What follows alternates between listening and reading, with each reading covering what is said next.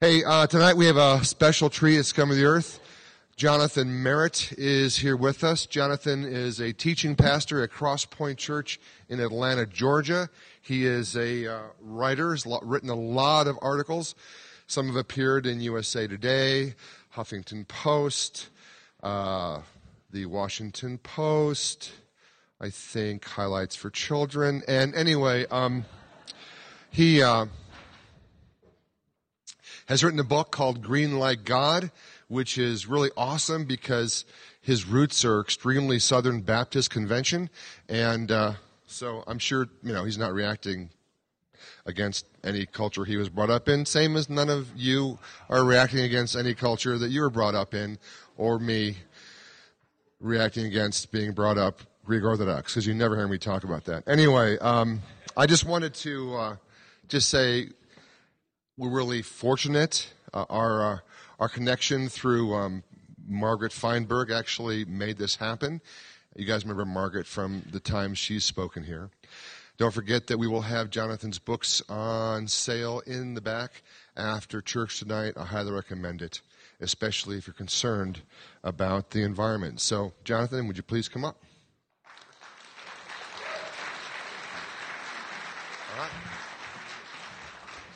Well, I'm, act- I'm actually the fortunate one, so I really appreciate you uh, guys Let me be a part of your church tonight. And uh, whoa, what a uh, a sweet spirit you guys have.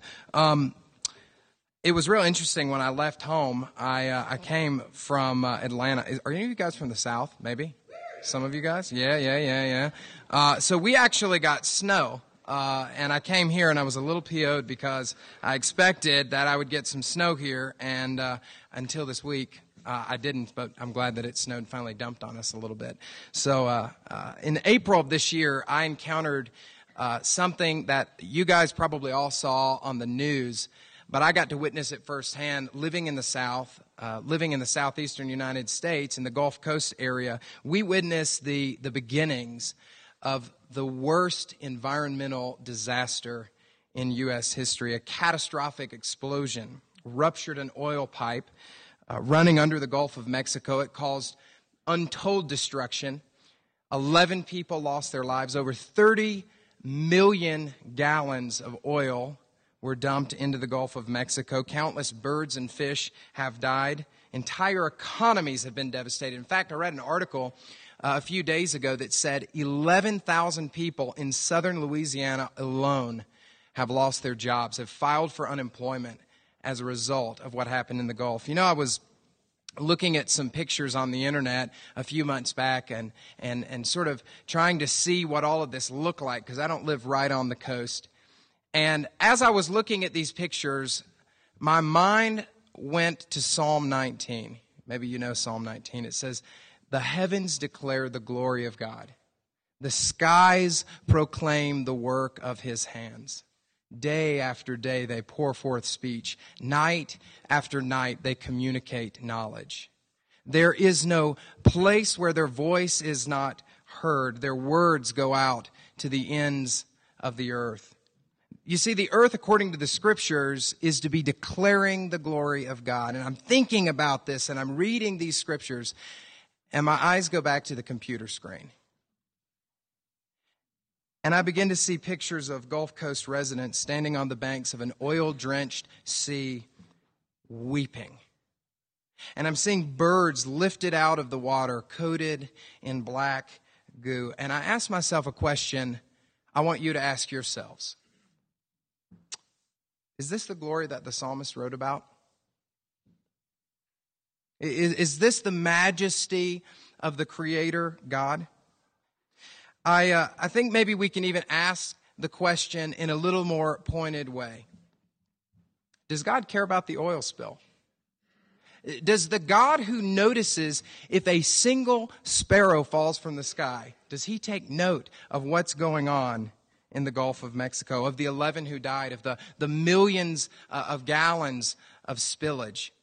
Does our God care about those people who've lost their job, in Louisiana. A few years ago, I began scouring the Bible from Genesis to Revelation, marking out every place where, where the Bible speaks about this issue. And I, I'm convinced that God cares very much about what happened in the Gulf of Mexico, that God cares very much about what's happening in the Pacific Ocean, that God cares very much about the record high levels of smog over northern Denver, that our God cares very much about what's going on on planet Earth. And I believe this for several reasons, a few that I want to share with you tonight. If you've got a Bible, cool, you can look at it. If you don't, that's fine. We'll have it on the screen. But Colossians chapter 1 is where we're going to kind of hang out tonight a little bit. Colossians chapter 1. And this book, it's, it's really an interesting book. This is a letter written by the apostle Paul to the Colossian church. And it was written for a specific purpose. This church was having their own crisis. The sea of orthodoxy left by Paul had been polluted with false teaching. And the apostle Paul, upon hearing about this, became so concerned for them that he wrote a letter to remind them about our faith and specifically about the person and the work of Jesus.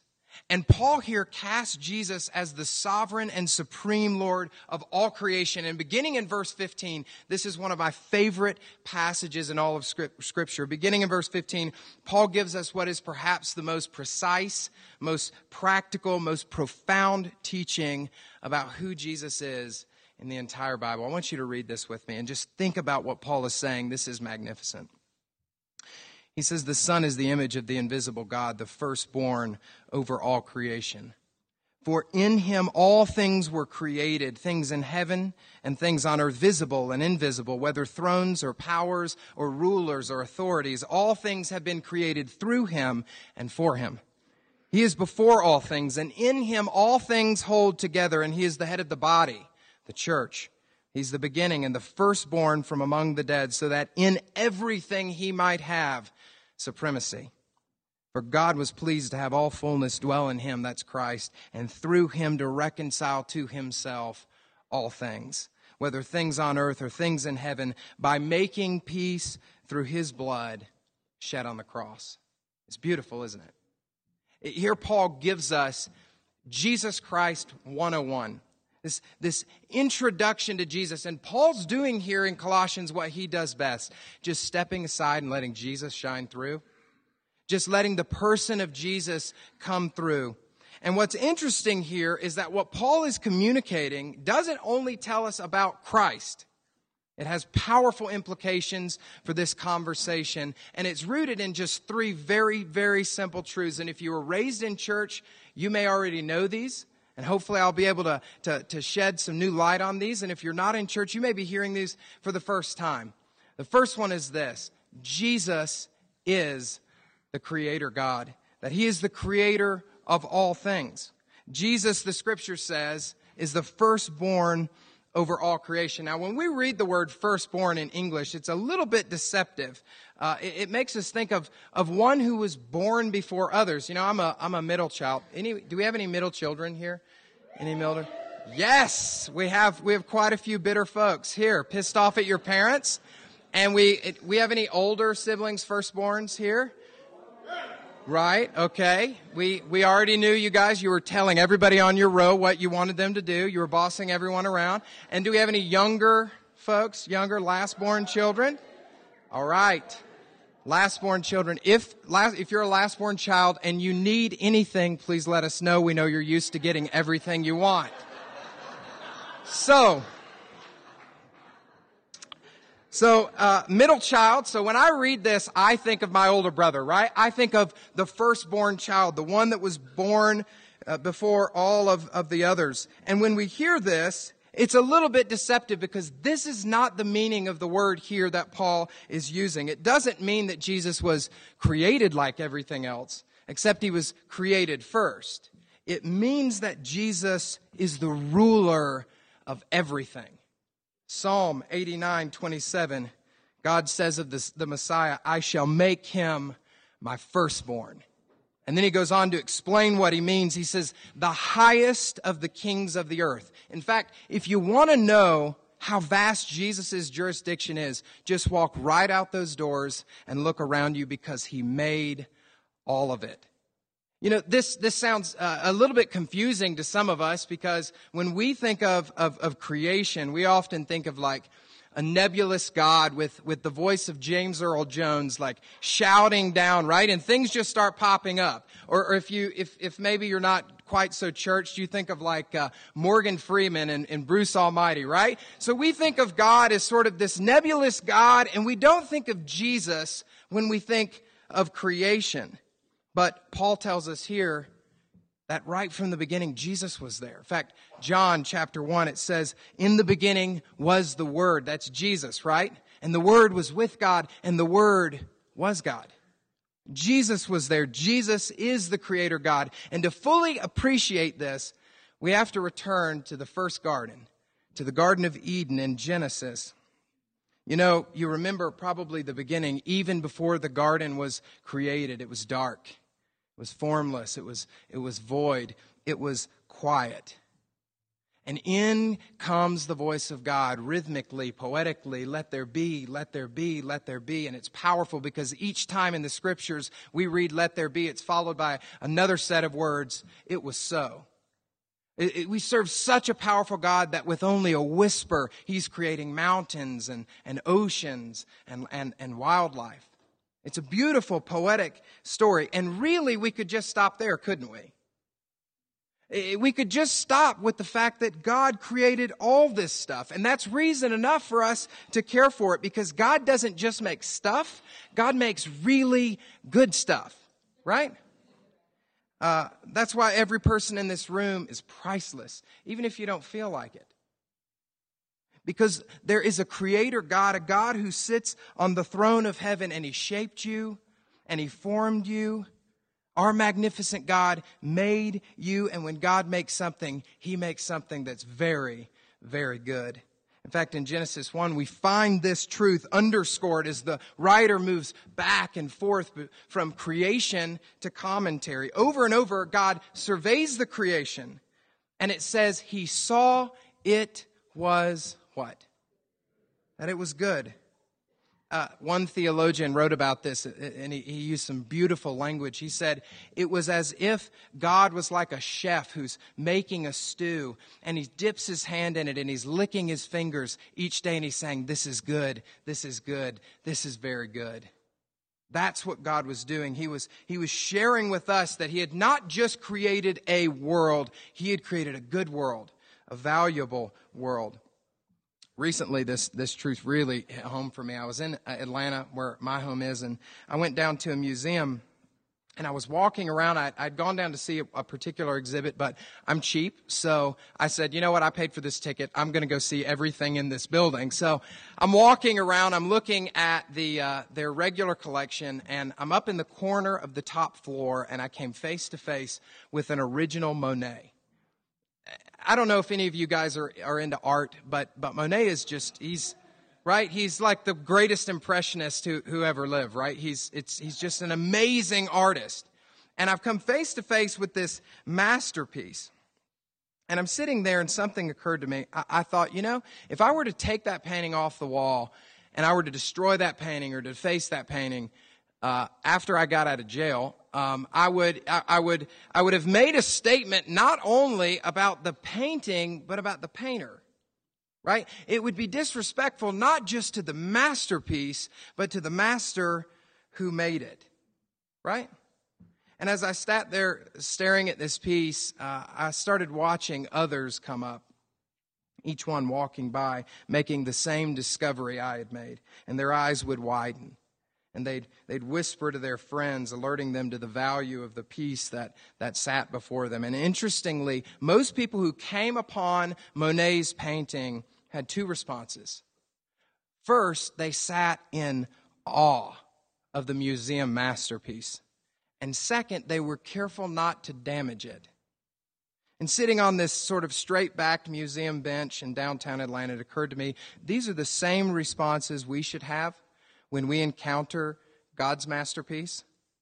First, we have to have this appropriate awe over what God has made. You'll remember the story of Job, right? Job is kind of having a crappy time and things are falling apart in his life and he's facing his own crisis and he's lamenting this thing and he's got these really bad friends and they're coming in and giving him terrible advice and it's just a disaster. And then God shows up. And God gives the longest soliloquy that God gives in the entire Bible. And what does he talk about? Creation, right? Job asks some hard questions, and God responds with a tour of creation. And Job is shown the heavenly bodies and the living creatures and land and the air and the sea. And he witnesses storms and sunsets and he's overwhelmed with the Creator's creation. And God says in Job 37 14, Listen to this, O Job. Stand still and consider the wondrous works of God. And Job has awe over what God has made. But we should also not just have awe, we should steward the creation, being careful not to leave unnecessary smudges from our life's fingerprints. Right after God painted his masterpiece called Earth, the Bible says, The Lord God took the first man, Adam, and he placed him in the garden to cultivate it and to take care of it.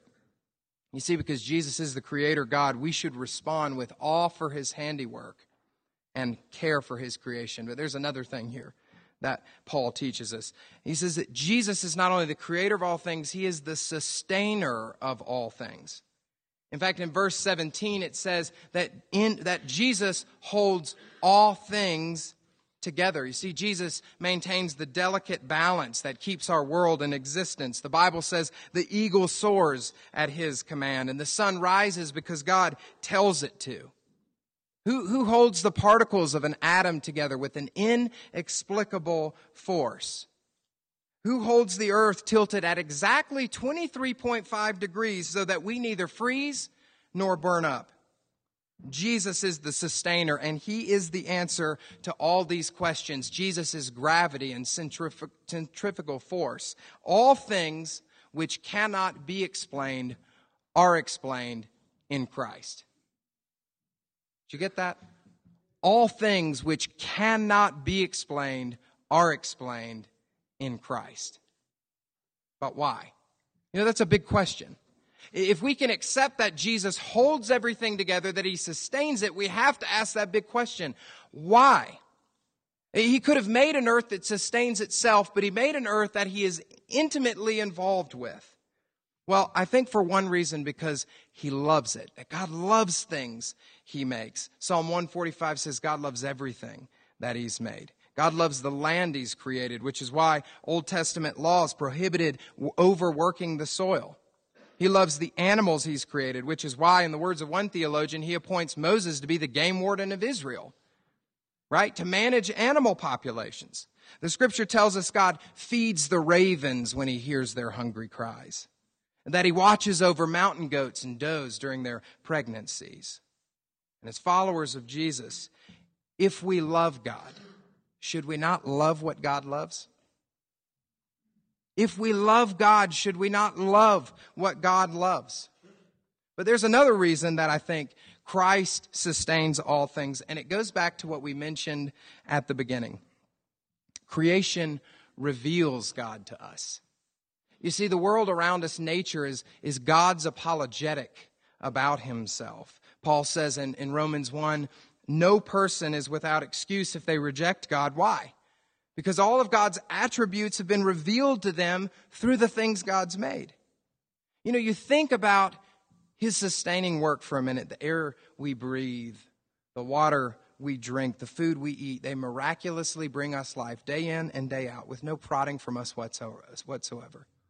Uh, we go outside and, and place a, a seed in the ground and it grows into corn and wheat and rice miraculously.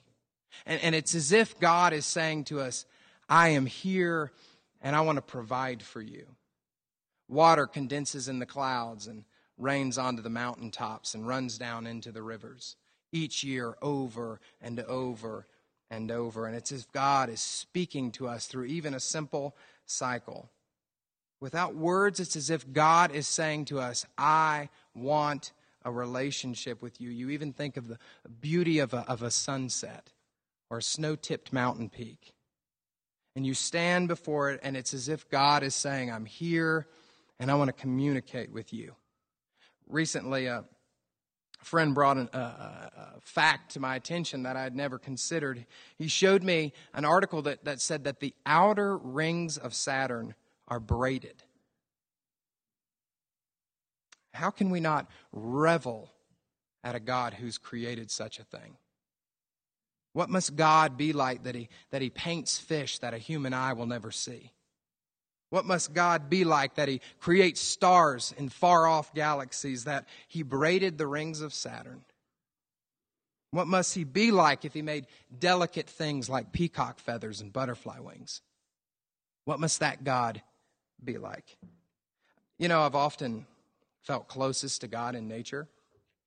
And I bet if I were to ask most of you in this room, you would say that the same thing is true for you. That there was a time when you were stand, standing and, and viewing that sunset, and you were bathing in the purplish hue, and you just felt closer to God. Or you were the one standing on the snow tipped mountain peak, and you just felt like you had taken a couple steps closer to the one who made it. And that's the way it's supposed to be. Because we meet God in nature. But after looking to the past to understand Jesus as creator and looking at the present to see Jesus as sustainer, Paul gives us what may be the most profound truth of all three. Jesus is the redeemer of all things.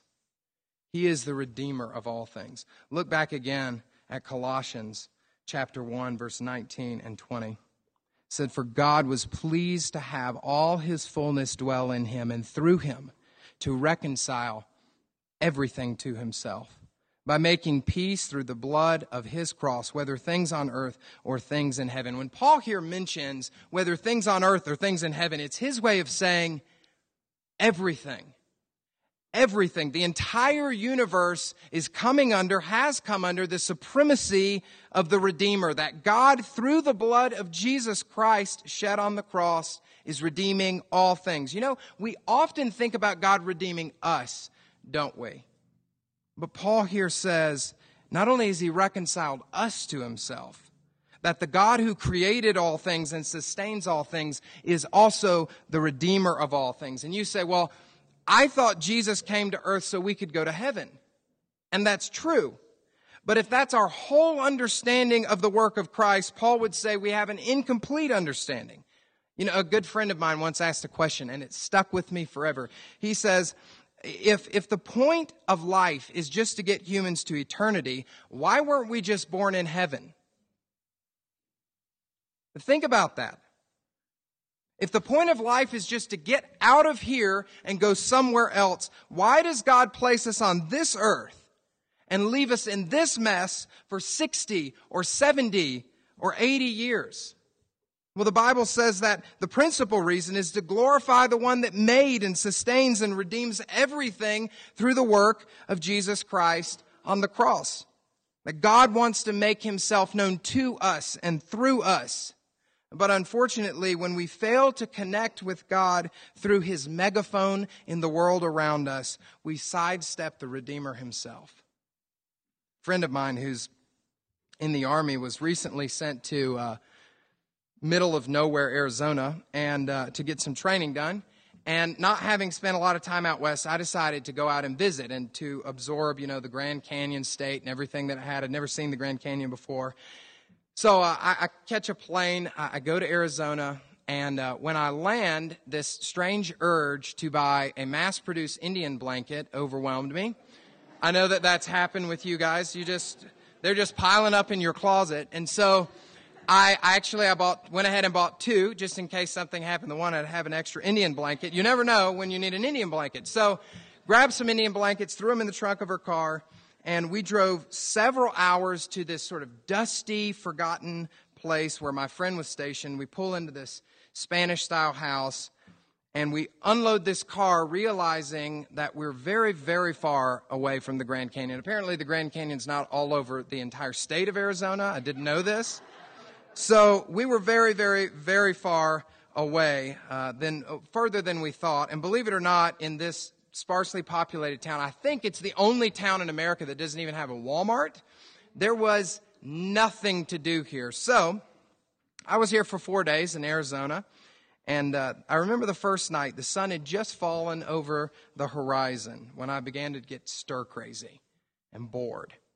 And in a frustrated huff, uh, I recovered one of those badly needed Indian blankets and drug it out the door like Linus from the Peanuts. And I spread it out on the front lawn and I laid down on top of it to get a good pout on, you know. Um, and I began to question why I'd flown across the United States in the first place. Why did I even come to Arizona?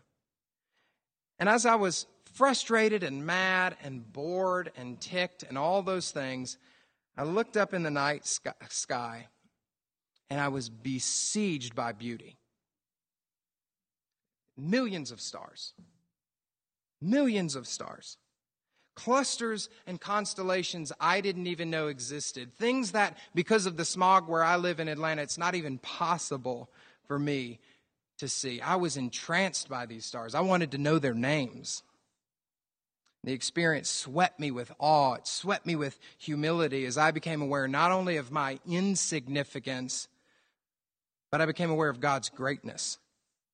See, the God who created vastness with just a few words, that God has chosen to love us, to redeem everything, to call us into relationship with Himself. You know, they say some of the best stargazing in the United States is to be found in Arizona. But I think there are great spiritual lessons in Arizona as well. I didn't come to Arizona to invest in the up and coming Indian blanket industry. I didn't go to Arizona to see the Grand Canyon, to hang out with a friend. I came to experience the beauty and power of my Redeemer, to worship my Redeemer in a starlit sanctuary. I'm usually so busy rushing through life to get ahead I don't even take time to enjoy and absorb the things that God has made surrounding me. And isn't that like most of us? You know, we, we, we, we hustle to work and we hustle home and we, we pick up kids from school if you've got kids and you drop them off at soccer practice and you race through the grocery store so that you can make it home in time to see the office, right? And we never take time to experience God through the world. And it occurs to me, we don't even stop to look at the stars anymore. But how often do we miss out on a God moment because we're too busy or, or we're too distracted? And you see, the same God that speaks through the stars, he's the one who's written about in the Gospels. That same God is our Redeemer. Jesus, the one who was crucified between two thieves, is also the one to whom all creation moves and breathes. This is the Jesus who was born in a manger and warmed by animals. He's the good shepherd who spent 40 days of ministry training in wilderness camp. He called four fishermen to be some of his beloved disciples before ascending a mountainside and promising that the meek shall inherit the earth. This Jesus is the one who said that heaven is God's throne and earth is God's footstool. This Christ, he picks wheat and teaches with nature. He describes himself as the bread of life and the true vine in a vineyard where his father is the gardener. He is the one that can command fish to be caught by casting a net. And the scriptures say even the winds and the waves obey him. And he's the one who at the end of time, the Bible says, will make all things new. See, the promise of eternity is the promise of a renewed people in right relationship with God and a renewed creation that glorifies the Creator forever. And just as God began the process of reconciling the earth to himself, he will one day complete that process when Christ returns. And that's good news, isn't it? And isn't that good news? And people always ask me, all right, Jonathan, you, you've sold me. Right, I get this. You, I'm convinced. But now what? It, now what do I do? That's sort of the big question, right? Now what? So what? And I love to remind people of that little slogan because it, it's, it's, it's kind of cliche, but it's still helpful. Reduce, reuse, recycle, right? We all heard that. You've got that on your little reusable shopping bags that you take to the grocery store. Um, and I think that's a good starting point. But you know, I always add a fourth term reflect. Reflect. See, we should reflect on the glory of God that's peeking through the world around us. We should reflect on how God is holding everything together at this place, in this very moment. And we should reflect on what Jesus has accomplished when he left heaven. He became a carbon based life form and he, and he breathed the air we breathe. And he ate the food we eat and he drank the water we drink. And then he stretched out his arms and he died on a cross for us. The more time we reflect on what God has accomplished on our behalf, the more joy we experience. And the more joy we experience, the more that that joy overflows into the way we live. And when we begin to live our lives differently and we begin to reflect on what Christ has done, we can answer the question we asked at the very beginning Does God care about environmental devastation? Yes, He does, because He made it, because He's involved with sustaining it because he has a plan to redeem it. And it's a plan that he's already begun with the death of Christ. And you know what's the best news? It includes each and every one of us. Amen? Let's pray together.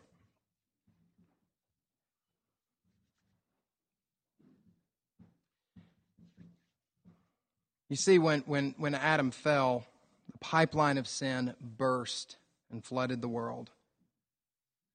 And from that moment until this moment, every one of us, every human being who's ever lived, found himself or herself stuck in the mire of sin with no hope for escape. But you know what? God, God who is rich in mercy and love, He has reached down and He has scooped us up and rinsed the oil of sin off us with the blood of Jesus Christ.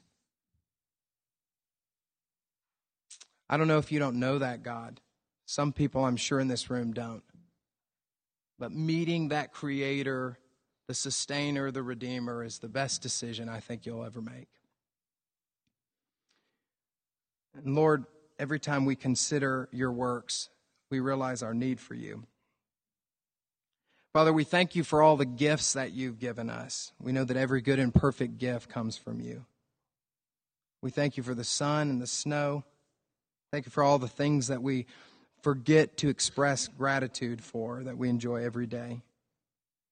God, we're, we're grateful for the gift of freedom that we can come to a place like this and, and we can worship you without fear of imprisonment, punishment. Lord, we lift up our brothers and sisters in persecuted countries who don't enjoy those freedoms. We ask that you, you give them your, your mercy, a special touch of grace this evening. Lord, most of all, we thank you for Jesus. Lord, we thank you for Jesus. We thank you for sending your Son. If there's anything good about us, it's that Jesus lives in us. We pray all these things in His name. Amen. I think uh, I'm going to open up for a couple of questions. Uh, if you guys have any questions, if you don't, if there's crickets, I'll just kind of dance off the stage and we'll be we'll be good to go. But if you have any questions, I, will be happy to ask to to answer any questions that that you you have about this uh, subject or anything else. Yes. Whoa! What has my reception been in the Southern Baptist Convention? Yeah. Uh, well, if I if I'm going to be honest, it, it's uh, it's mixed, but you know, it's it's. I, I feel like in the in the Southern Baptist Convention, I don't. Is anybody is your anybody's background Southern Baptist here? All right, we've got enough to start a support group. Um, so it it's the reception has been mixed, but I will tell you there's there's a totally different response that you get from younger folks than from some of, of the, the older Southern Baptists. And I think that that's, that's signs that there's a new life coming up in our denomination. I'm real excited for that. I feel like among many young folks, I've said it's been a virtual exhale. That you finally have people who are, are waking up to what I think are some of the most pressing problems that, that, quite frankly, Christians have got to have an answer to in the 21st century. So uh, it's been mixed, but, but overall, I'm still very, very encouraged.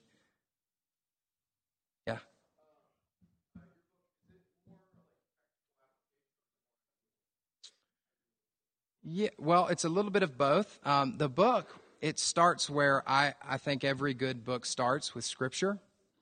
Because I think as, as Christians, if we're ever going to have an answer to this issue, it must be grounded in the scriptures. It must be grounded in, in clear thinking and good theology. And so I sort of take a journey through the scriptures from, from Genesis all the way through the end of the New Testament. And then I kind of back up and punt. And looking through that biblical prism, I start to, to, to think through some of these really, really important uh, issues that we're facing. And then there's a there's an appendix in there that has a lot of practical tips, so you can go nuts on that if you want to. Uh, but overall, it's I guess it's a little bit of both. Uh-huh.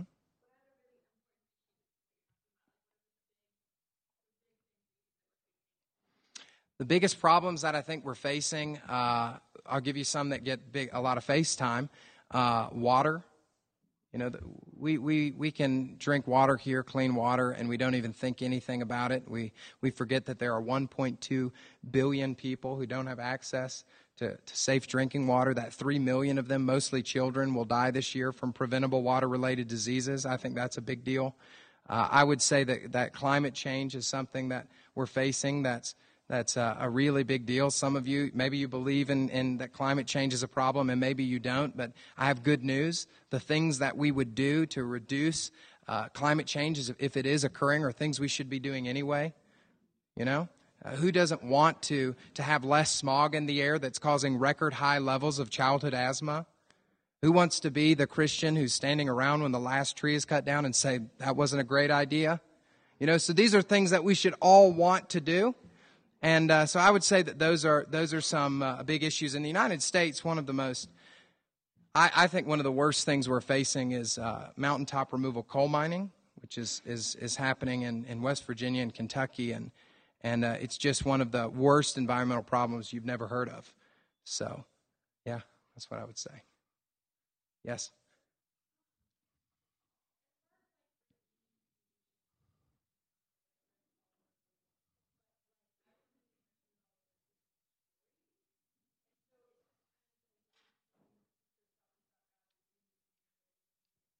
Yeah. Yeah, so the question is, is, is what, isn't all of this going to be destroyed? Um, and some folks uh, believe that. I, I don't happen to believe that. I think that this, this picture, in fact, in the scriptures, it's the fire that's talked about is compared to the flood.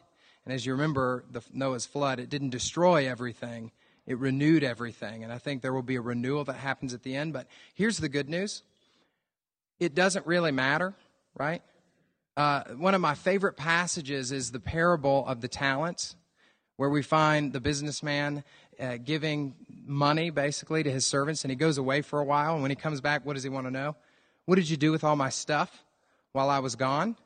That's the first thing that, it, that he wants to know. And I read that and I think the knowledge of a returning master doesn't free us from our earthly obligations, it calls us to them. So, regardless of what happens at the end of time, uh, we are still called in the here and now to be faithful stewards. See, there will be war till the end of time. And yet Jesus stood and said, Blessed are the peacemakers, right? Uh, we know that, that the poor will always be among us. And Jesus says, When you care for the least of these, you've cared for me. And so, even in the here and now, regardless of the way that it all flushes out in the end, we're called to be faithful followers of Jesus. Yes?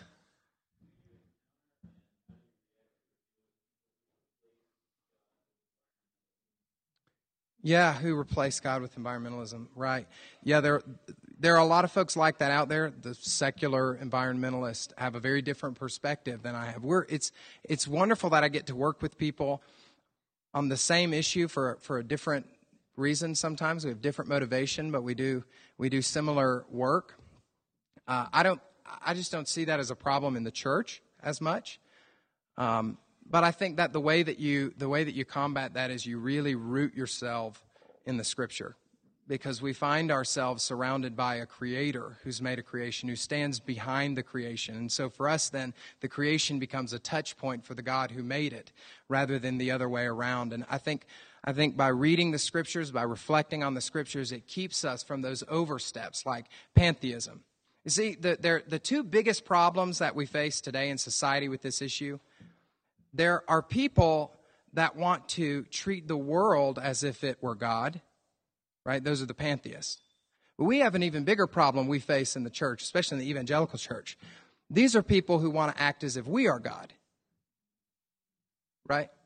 And so it's as if we're not accountable to anyone for the way that we live our lives. And I think that by rooting ourselves in the beautiful stories uh, and the beautiful teachings of the text itself, we keep ourselves from both extremes, from treating nature as if it were God and for acting as if we are God. I think we got one more. Yeah, go ahead.